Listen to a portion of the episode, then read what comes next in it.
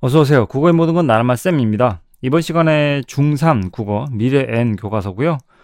대단한 사, 세상을 향한 목소리 속에 있는 소다는 1, 비교하며 읽기 그 속에 있는 그 광화문, 겨울, 불꽃, 나무 라는 이 이문재 시인의 시를 분석해 보도록 하겠습니다. 워낙에 이전에도 요청이 있기도 했거니와 또 여러분들한테 도움을 드리고자 강의를 만들게 되었습니다. 바로 시작하도록 하겠습니다. 자, 그러면 이 시를 읽기에 앞서 여러분들에게 그 필요한 어떤 배운 포인트 뭐가 있을지 한번 생각을 해보도록 하죠. 자, 먼저 첫 번째 시적 화자의 태도로 정해봤습니다. 아무래도 이 시 속에 등장하는 시적 화자의 어떤 말들을 통해서 어, 어떤 대상에 대해서 이 시적 화자는 어떤 태도를 가지고 있는가, 특히 비판적 태도가 도드라지는 이런 시거든요. 그래서 이 부분에 집중을 해서 좀 봐야 되고 어떤 대상을 바탕으로 하는가 그 다음에 어떤 원인으로 인해서 시적 화자는 이런 태도를 지니게 되었는가에 대한 어떤 인과관계를 확실히 이해하고 넘어가는 게 중요할 것 같습니다. 그 다음 두 번째는 현대 문명과 자연의 대결 구도로 이렇게 정해봤습니다. 근데 뭐 어쨌든 여기서 결론부터 말하자면은 정확히는 이 현대 문명의 폭력성에 의해 좀 희생당하고 좀 피해를 보고 있는 부분은 바로 이 자연인데요. 이 자연의 어떤 순리에 어긋나는 그런 역행하는 그런 모습들은 어떤 모습들이 등장하는가? 그걸 통해서 시적 화제 비판적 태도가 드러나는 거잖아요. 그죠? 자 그게 바로 핵심인데 자요 대결 구도를 통해서 이 시를 좀 이해할 필요가 있다 라고 생각해서 두 번째 정해봤습니다.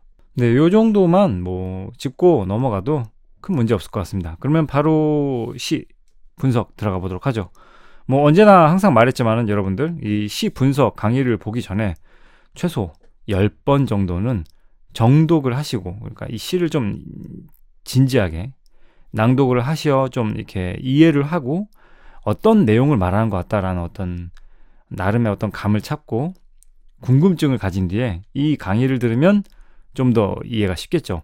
그리고 하나 더 덧붙이고 싶은 건 선생님의 이런 강의가 정답은 아닙니다. 사실 문학의 정답이 있다는 것 자체가 넌센스죠. 그죠? 하지만 어쨌든 교과서에서 제시하는 그런 말이 무엇을 의미하는지에 대한 설명을 해줄 수 있기 때문에 강의를 시작하는 것입니다. 자, 그럼 첫 번째 연부터 보도록 하죠. 해가 졌는데도 어두워지지 않는다. 겨울 저물녘 광화문 내거리. 어, 선생님이 대학 시절 때 그때 교수님께서 말씀해 주셨던 좋은 시의 요건, 기본적인 요건들을 말씀하셨는데 그게 뭐였냐면 어디에서, 그 다음에 언제, 뭐 이루어지는 일인 것인지에 대한 힌트가 좀 있어야 된다라고 말씀하셨거든요. 근데 여기에서는 공간적 배경 등장했죠. 아마도 광화문 내거리가 공간적 배경인 것 같고요. 그 다음에 겨울 저물녘이라는 것이 시간적 배경인 것이죠. 해가 졌다라는 것 또한 어쨌든 시간적 배경인 것입니다. 근데 지금 여기서 언급하는 문제 상황이 있어요. 그게 무엇이냐면 기본적으로 우리는 해가 진다라는 그런 개념을 생각하게 된다면 당연히 그것은 무엇으로 귀결되냐면 어두워진다. 어둠이 찾아온다. 마치 이게 불변의 진리처럼 이렇게 받아들여지는 어떤 이게 자연의 순리잖아요. 그죠? 해가 지면. 그러니까 우리 온 누리, 온 세상을 밝게 비춰주는 이 해라는 존재가 그러니까 이 친구는 밝음의 표상이죠. 그죠? 밝음. 이게 진다, 사라진다는 건 어둠이 찾아온다. 이게 자연의 순리. 그죠? 절대 불변의 법칙이죠. 다만 여기선 그게 깨진다는 것이죠. 이게 문제라는 얘기입니다. 왜냐하면 해가 졌는데 어두워지지 않아. 이게 문제죠. 그죠? 그래서 이렇게 자연의 순리의 역행이라고 써봤습니다. 해가 졌으면 어두워져야 되는데 그렇지 않다라고 얘기를 하는 이 시적 화자의 태도 또한 뭔가 잘못되어지고 있다라는 어떤 비판적 시선을 느낄 수가 있죠. 그죠? 그래서 여기에서 이렇게 진술하는 걸로 보아 시적 화자의 비판적 태도가 느껴지고 있다라고 생각하면 돼요. 근데 뭐 구체적인 그 대상에 대해서는 여기서는 아직 언급하고 있지 않은데 넌지시 우리는 알고 있죠. 결국 밤에 불을 비춰주는 불빛들에 대한 비판적 태도를 보여주고 있다. 그럼 이 불빛, 밤에 비춰주는 이 불빛이란 것, 인공적인 불빛, 전력을 이용해서 사용하는 불빛이라는 것은 현대 문명을 상징하는 것들이거든요.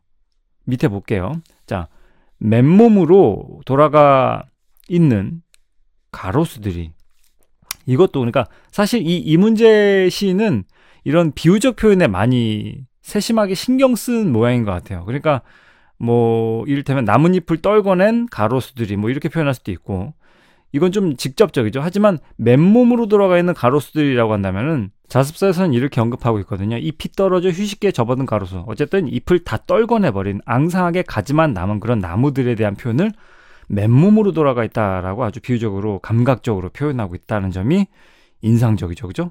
그 다음에 일제히 불을 켠다. 나뭇가지에. 그러니까 가로, 가로수들이 일제히 불을 켠다. 이렇게 옆에 옮겨 적어 놔 봤는데요. 마치 이 문장 하나의 문장으로만 이렇게 보자면 불을 켜는 이 행위를 하는 주체는 누구냐라고 한다면 가로수들인 것 같거든요. 그쵸? 하지만 주체는 가로수가 아니죠. 그죠? 누굽니까? 사람들이겠죠. 사람들이 일제히 불을 켜지도록 설정을 해놨거나 아니면 이렇게 스위치를 눌러서 불을 켜거나 해서 가로수들은 이거는 원치 않는 상황이에요. 원치 않게 불이 켜지는 겁니다. 그쵸? 자, 그래서 여기서 우리가 중간에 좀 정리하고 넘어가자면 이런 불로 상징되는 특히 가장 직접적으로 표현되는 것은 바로 이 꼬마 전구죠. 현대 문명으로 보여지는 이 꼬마 전구, 불 이런 것들에 대해서는 상당히 부정적 대상으로 보여지는 그죠? 시적 화자에게서는 비판적 태도를 견지하고 있는 이 대상이 바로 불, 꼬마 전구. 그러니까 이런 것들은 모두 다 현대 문명을 대표하는 것들이죠. 그죠? 자, 이것으로 인해 일제히, 일제히라고 했어요. 그러니까 획일적인 모습을 표현하는 것이죠. 그죠? 획일성. 그 다음에 가로수들에게 자야 될 때인데 사람이든 자연물이든 휴식이 필요합니다. 뭐든지. 그죠? 이 지구상에 존재하는 모든 생명체들은 휴식이 필요합니다. 계속 24시간 밝을 수만은 없잖아요. 어둠이 있어야지 우리가 편하게 잠을 취하잖아요. 그죠? 그런데 이 친구들에게는, 그러니까 나무들에게는 휴식이 없는 거죠. 계속 벌건 대낮인 거죠. 그래서 이것은 폭력성, 현대 문명이라는 이름으로 자연에게 가지는 폭력. 쓸까요? 그냥 뭐 대충 이렇게 현대 문명의 폭력성, 획일성이라고 생각하면 됩니다. 이 나뭇가지에 불을 켜는 행동이 폭력적이다. 그 다음에 일제히 불을 켠다라는 것에서 획일적인 모습들이 등장한다 라고 생각하면 될 것 같습니다. 그쵸? 그 다음에 이 부분을 자습서에서는 이렇게 밑줄을 쳐놓고요. 이렇게 가로수를 감싼 화려한 인공 조명의 모습이라고 표현되어 있습니다. 사실 요 인공이라는 것말 자체가 자연스럽진 않죠. 네. 자연과는 거리가 먼 개념이죠. 자연의 반대 개념이잖아요. 그죠? 자, 그 다음에 불현듯 불꽃나무 하면서 손뼉을, 손뼉을 칠 뻔했대요. 손뼉을 친다라는 행위는 사실 어떤 기쁨의 표현, 환희의 표현, 환영의 표현 그런 것들이잖아요. 근데 그럴 뻔 했다라는 거죠. 그죠? 사실 시적 화자 또한 어, 이 아름다운 경치, 하, 밤에 저 나무들의 참 이 조명들을 감싸 놓으면 얼마나 아름답습니까? 특히나 이게 크리스마스 때 정말 손뼉을 칠 만한 정말 야경 끝내주죠. 하지만 칠 뻔 했지만 치지 않았다는 것이죠. 그것에 우리는 궁금증을 가져야 돼요. 왜 시적 화자는 박수를 치지 않았을까? 그것이 뭐기 때문에 잘못된 모습이라고 판단했기 때문이죠.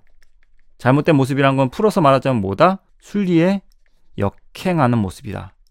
이건 자연스러운 게 아니야. 어두울 땐 휴식을 취하고 잠을 자야지. 근데 나무들에게 현대 문명, 인공 조명을 통해서 이렇게 폭력을 가해도 되는 걸까? 라는 것에 대한 어떤 성찰이 이루어진 것이죠. 뭐 사적으로 얘기한다면 이 불꽃나무란 표현 또한 상당히 비유적 표현인데 어, 마음에 드는 아주 감각적인 표현입니다. 불꽃나무. 어쨌든 꼬마 전구들이 들러붙어 있는 그런 모습들. 그러니까 마치 그 나무에서 불꽃이 피어나는 것처럼, 네. 이런 표현들 아주 마음에 드는 것 같아요. 자, 그 다음. 두 번째 염 보도록 하죠. 자, 어둠도 이젠 병균 같은 것일까? 사실, 이, 이렇게 할 수도 있어요. 어둠. 우리들에게, 그러니까, 뭐랄까. 이전까지, 지금까지 전통적으로 밝음은 상당히 긍정적인 표현으로 많이 해석되어 왔고, 어둠은 뭔가 일제강점기와 같은 역사적 배경을 바탕으로 한 시 같은 경우에는 어둠을 어, 일제강점기의 어떤 비유적 표현으로 좀 부정적으로 얘기를 했었잖아요. 사실 지금 근데 여기서는요, 절대 부정적 표현이 아닙니다. 네. 어둠은 그저 모든 생명체가 휴식을 취할 수 있는 시간인 것이죠. 근데 이걸 평균 같은 것일까? 라고 물어보고 있어요. 정말 그런 걸까? 라는 질문을 하는 것이죠. 나 스스로에게 의문을 제기하는 거예요. 정말 어둠은 평균인 건가? 나쁜 건가? 그래서 결국 이 어둠을 나쁜 것으로 봐야 되는 걸까? 배척해야 될 존재로 봐야 되는 걸까? 에 대한 의구심을 나타내는 거라 볼 수 있습니다. 자습서에는 이렇게 쓰여 있어요. 이렇게 어둠을 병균처럼 몰아낼 대상으로 보는 시각. 사실 근데 이 시각을 견지하는 대상은 시적 화자는 아니라는 걸 꼭 기억해야 됩니다. 그러니까 이렇게 어둠도 병균이라고 생각하는 걸까?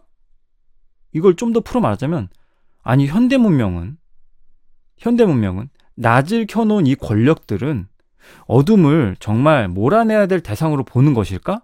라고 생각하는 것이죠. 그 생각에 저 깊은 곳에는 아닌데 어둠은 병균이 아니라 몰아낼 대상이 아니라 배척해야 될 대상이 아니라 우리 모든 생명체들이 지구상에 존재하는 모든 생명체들이 쉬어야 될 휴식의 시간인데 얜 몰아낼 대상이 아닌데 라는 어떤 문제의식에 대한 질문인 거예요. 몰라서 하는 질문이냐 아니면 문제의식에 대한 질문이냐라고 한다면 문제의식으로 인한 어떤 질문 쪽에 가깝다라고 보는 게 맞을 것 같아요. 쌤 생각엔 그래요. 네. 그래서 사실 이 어둠이란 대상, 그 다음에 밤이란 대상 모두 시적 화자는 긍정적으로 보고 있습니다. 예, 나쁘게 보지 않아요. 네. 이 둘 다 모두 같은 개념이라고 볼 수 있겠죠. 그래서 밤을 끄고 휘황하게 낮을 켜놓은 권력들, 밤을 끈다. 이런 표현도 아주 감각적이지 않습니까? 밤을 몰아내고 그러니까 휘황찬란하게 낮을 켜놓은 그런 권력들. 그러니까 사실 이 권력들에 대한 문제의식이 좀 있죠. 네, 비판적으로 바라보는 그런 것이라고 볼수 있겠죠. 꼬마 정부도 마찬가지고, 그죠? 네. 네, 뭐 자습서에 이렇게 밤을 환히 밝히는 인공조명 이렇게 써 있는데, 일단 써 있으니까 그냥 써주는 거긴 합니다. 네, 여러분들 다 알고 있는 내용이잖아요. 네, 필요한 부분만 취사 선택하여 필기하세요. 네. 이것저것 다 필기하면 여러분들 피곤해지는 거 알죠? 그래서 아, 이건 정말 중요하다. 중요치 않다 싶은 걸 여러분들이 주체적으로 판단해서 머릿속에 입력하고 효율적으로 공부해야 됩니다. 그래서 중간에 지금 잠깐 세지만 선택, 집중 아시죠? 긴 말 안 할게요. 선택, 집중이 중요합니다. 네, 그 다음에 내륙 한가운데 서 있는 해군 장군의 동상도 잠들지 못하고 문 닫은 세종문화회관도 두 눈 뜨고 있다. 그러니까 해군 장군의 동상 아무래도 이순신 장군을 말씀하시는 거겠죠. 그 다음에 세종문화회관. 그러니까 구체적으로 광화문 그 내거리에 있는 유명한 스팟들이 다 등장하고 있어요. 그죠? 네. 근데 문제라고 생각하는 시적 화자가 문제 상황으로 말하고 있는 것들은 바로 이런 겁니다. 아니, 잠 들어야지. 그죠? 이순신 장군님도 열심히 낮 동안, 네? 그 대한민국 지켜주시고 하셨는데 주무셔야죠. 문 닫은 세종 문화회관도 두 눈을 뜨고 있다. 아니 문을 닫았으면 쉬어야죠. 그죠? 이거 이 세종 문화회관을 이용하는 이용객이 없는데 뭐하러 두 눈을 뜨고 있겠습니까? 바로 모두 이 권력들, 낮을 켜놓은 권력들로 인해 상당히 힘들어하고 있는 표현인 것이죠. 그죠? 자, 근데 이 두 표현에 대해서 자습서에서는 이렇게 써 있습니다. 무생물을 마치 무엇이냐 잠들지 못한다. 두 눈 뜨고 있다라는 것을 마치 생물인 양 표현하고 있다라고 하는 거. 이거 뭐라고 얘기하냐면 활유법이라고 얘기합니다.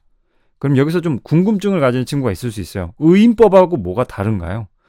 의인법은 좀 더 좁은 개념인데요. 의인법은 사람만이 할 수 있는 그러니까 사람 인 양 표현하는 걸 의인법이란다면 화류법은 살아 움직이는 것은 아니지만 그 대상을 마치 살아 움직이는 것인 양 표현하는 걸 화류법이라고 좀 더 큰 의미로 얘기를 하고 있습니다.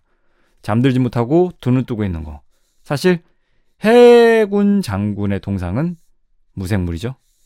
세종문화회관도 무생물인데 마치 살아있는 것인 양 표현하고 있기 때문에 화류법이라고 볼 수가 있겠습니다. 자, 지금까지의 내용을 종합하여 보자면 인간 편의 중심주의가 많이 나타나고 있죠. 그죠? 이것으로 인한 인간 편의 중심주의로 인해 자연에게 가해지는 횡포라고 볼 수 있겠죠. 근데 좀 애매한 게 뭐 자연이라고 한다면 어떤 생물들만을 예, 얘기하는 거냐라고 한다면 어, 그렇게 볼 수는 없을 것 같고요. 좀 여기서는 좀 더 포괄적으로 보는 게 좋을 것 같아요. 아무래도 해군 장군 동상, 세종문화회관과 같은 어떤 인공물 또한 포함되어 있기 때문에 어, 여러 가지 어떤 세상에 존재하는 만물들이라고 좀 보는 게 좀 더 맞을 것 같아요. 좀 더 융통성 있게. 네. 알겠죠? 그래서 어쨌든 인간 편의 중심주의라는 이름 하에 가해지는 어떤 폭력인 거죠. 폭력. 됐죠? 자, 마지막 연입니다. 엽록소를 버린 나무들. 뭐 사실 그러니까 앞서 말했듯이 이 나뭇잎들을 다 떨궈버렸기 때문에 그것에 대한 비유적 표현으로 엽록소를 버린 겨울 나무들이라고 표현을 한 것 같아요. 사실 그러니까 이렇게 뭐 네이버 검색하면은 그 엽록소에 대한 그 정확한 어떤 정의가 나옵니다. 모르는 친구들이 많을까봐. 네. 모든 식물과 조류에서 발견되는 초록색 색소로서 광합성 과정을 통해 태양 에너지를 화학 에너지로 전환할 수 있게 한다. 결국 이 엽록소라는 친구는요, 뭐랑 관련 있는 친구냐면 태양 에너지를 흡수할 수 있게 해주는 그러니까 태양 에너지 즉 낮과 관련된 친구예요. 네. 그러니까 낮에 필요한 도구들을 버렸다는 얘기잖아요. 겨울 나무들은. 그죠? 근데 밤에 한밤중에 이건 낮에 해야 될 일이거든요. 더군다나 그 도구를 버렸단 말이죠. 그런데 이상한 광합성을 하고 있다. 여기서 광합성에 대해서 수식을 하는데 이상하다라는 표현을 썼기 때문에 이것은 뭔가 역시 자연의 순리에서 어긋난 그런 모습이라는 작가의 비판적 시각이 담겨 있는 표현이라 볼 수 있겠죠. 자, 그래서 뭐 자습사에는 요, 요 부분에 대해서 뭐 간단히 말씀을 드리자면 식물의 생체 리듬을 어지럽히는 그런 모습에 대해서 표현하고 있다라고 얘기를 하고 있고요. 자, 그 다음, 요 부분에 대해서는 딱히 언급이 없어요. 세주에 대해서는. 광화문은 광화문. 근데 이 선생님은 지금 이걸 좀 생각을 많이 해봤어요. 왜 이런 표현을 썼을까? 요 앞부분은 또 광화문이라는 어떤 한자어를 쓰지 않고 왜 보통은 앞부분에 쓴 다음에 뒤에 부분에 반복되면 한자를 빼거든요. 근데 광화문은 광화문이다 라고 얘기하는 듯이 이 뒷부분에 요 한자에 대해서 강조를 하고 싶었던 것일까 하는 생각이 들었어요. 왜 뒤에다가 빛날 광자, 될 화자, 문 이거에 대한 얘기를 언급을 했을까? 좀 많이 생각을 해봤는데 글쎄요. 어쨌든 이 광화문이라는 말에 대해서 이 유래가 있습니다. 누가 지었느냐? 뭐 이런 것들에 대한 그 설명이 있는 영상이 있으니까요. 선생님 만든 건 아닌데 어쨌든 여러분들 혹시 궁금해하는 친구도 있을까봐 우측 상단에다 역시 또 링크 걸어줄 테니까 혹시 관심 있는 친구, 네, 광화문이라는 이름은 왜 생겼을까? 누가 만들었을까? 그렇다면 요 링크를 보세요. 간단히 말씀드리자면 그러니까 태조로 거슬러 올라가야 되는데요. 이 태조 때 그때 정도전 광화문의 옛날 이름을 정문, 그다음에 사정문, 그다음에 오문 이런 식으로 이름을 지었다고 합니다. 근데 이제 세종 때 이때 집현전의 학자들이 이름을 광화문으로 바꾼 것이라고 하죠. 네. 여기서 이 광자, 화자가 다 각각의 의미가 존재하는데 이 광자는 임금의 덕이란 의미로 화자는 바른 정치의 의미로 예, 이렇게 이름을 지었다고 해요. 그러니까 동영상에 아까 거기 다 자세하게 설명되어 있습니다. 자, 근데 그게 지금 이렇게 이걸 설명하는 이유는 현대 문명, 이 인공 조명으로 인해 자연에게 가해지는 이 자연의 숭리에 역행이 되는 이런 일들, 일, 일련의 어떤 이런 폭력적 행위들이 과연 이 임금의 덕과 바른 정치와 부합할까? 라고 생각이 들어서 굳이 이 한자를 써서 광화문의 유래를 좀 찾아보게끔 만든 게 아닐까? 라는 생각이 들어요. 그러니까 사실 이 광화문이라는 이름을 지은 데에는 그만큼 임금의 덕이 바른 정치로 이어지게끔 아주 긍정적인 의미를 갖고 있는 그런 광화문이겠지만 그 광화문 의 풍경들은 지금 현재 인공적인 어떤 현대 문명으로 인해 자연들이 많이 힘들어하고 있는 네, 모습을 보여주고 있는 게 상당히 비극성을 심화시키기 위한 도구가 아닌가라는 생각이 드는 거죠. 그러니까 이건 옛날이라면 지금은 현대 문명 그러니까 즉 인공 조명 이 여러 가지 꼬마 전구 대표되는 이 현대 문명으로 인해서 자연의 순리에 역행하는 이런 부정적인 모습들 이걸 더욱 더더욱 부각시켜 주는 게 아닐까라는 생각이 드는 것이죠. 부각. 선생님의 생각일 뿐입니다. 네. 그래서 뿌리로 내려가 있던 겨울나무들이 뭐 이런 표현들은 아무래도 그러니까 휴식을 취하기 위해 준비했던 겨울나무들이 밤이 됐는데도 불구하고 오, 야, 얘 이래야지 이래야지 아니면 뭐 자 이제 어 낮이야 낮이야 야 우리 뭐 광합성 하자 뭐 이런 식으로 부지런 떤다는 것이죠. 부지런 떨면 안 되는 시간대인데 부지런 떨고 있다는 것이 문제는 것이죠. 그래서 겨울이 교란당하고 있다라고 얘기를 하고 있어요. 그래서 이 교란이라는 표현에 대해서 교과서에서는 마음이나 상황 따위를 뒤흔들어서 어지럽고 혼란하게 한다. 그러니까 사실 이 계절 자체가 혼란스럽게 된 상황. 예. 무엇으로 인해? 현대 문명으로 인해. 네. 거기에 대해서 아주 비판적인 태도를 취하고 있죠. 자, 그러면서 계속 중원부원하고 있습니다. 밤에도 잠들지 못한 사람들, 광화문 겨울나무, 불꽃나무들, 그러니까 뭐 이 꼬마전골 휘감은 나무들의 모습이라고 자수에 쓰여 있습니다. 자, 근데 약간 좀 조심해야 될 건 뭐 인공 조명으로 인해서 생물만 피해를 당하는 것인가 라고 한다면 그렇지가 않다는 것이죠. 왜냐면 사실 그, 이 부분만 언급하지만 않았더라도 괜찮아요. 근데 지금 해군 장군 동상과 세종문화회관은 생물이냐? 그렇지가 않잖아요. 그죠? 그러니까 생물과 무생물을 포함해 모든 세상의 만물들이, 어, 밤이면 휴식을 취해야 되는데, 그렇지 못하고 있는 모습들에 대해서 전반적인 어떤 모습들을 걸쳐서 비판적 태도를 취하고 있는 게 분명하다라는 걸 확실히 해야 될 것 같아요. 얘네들만 없어도 아, 얘네들이래. 이순신 장군. 죄송합니다. 어쨌든 이순신 장군 동상과 세종문화회관 이, 이 부분만 없었더라도 생물에 관련된 내용으로만 이렇게 범위를 축소할 수 있었을 텐데 이런 내용들이 등장한 걸 봐서는 생물, 무생물 모든 걸 포함한 이 지구상의 모든 만물들, 네, 에 가해지는 현대 문명의 폭력, 뭐 이런 것이라고 보면 될 것 같습니다. 자, 그러면 마지막으로 이제 핵심 정리하고 그 다음에 수업 마치도록 하겠습니다.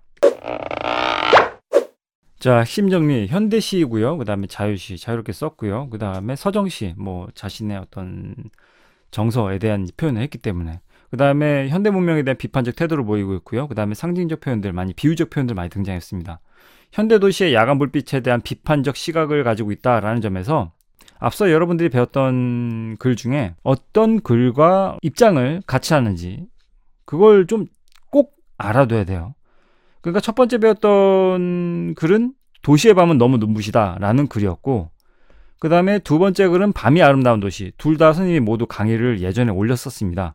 어느 쪽과 이게 입장이 부합하는 것이라 볼 수 있겠습니까? 그렇죠? 네.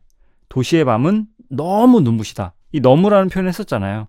정도의 지나치게라는 표현이기 때문에 너무라는 이 부사는요. 부정적 표현에 써야지 맞습니다. 근데 어쨌든 제목 자체에서 너무라는 게 나왔다는 것으로 보아 이게 도시의 밤에 대해서 좀 부정적인 태도를 취하고 있음을 알 수 있다라고 이전에 강의에서 말했습니다. 혹시 기억이 안 난다면 다시 한번 예, 강의를 여기 우측 상단에다 링크 시켜줄 테니까 꼭 보고 오길 바랍니다. 네.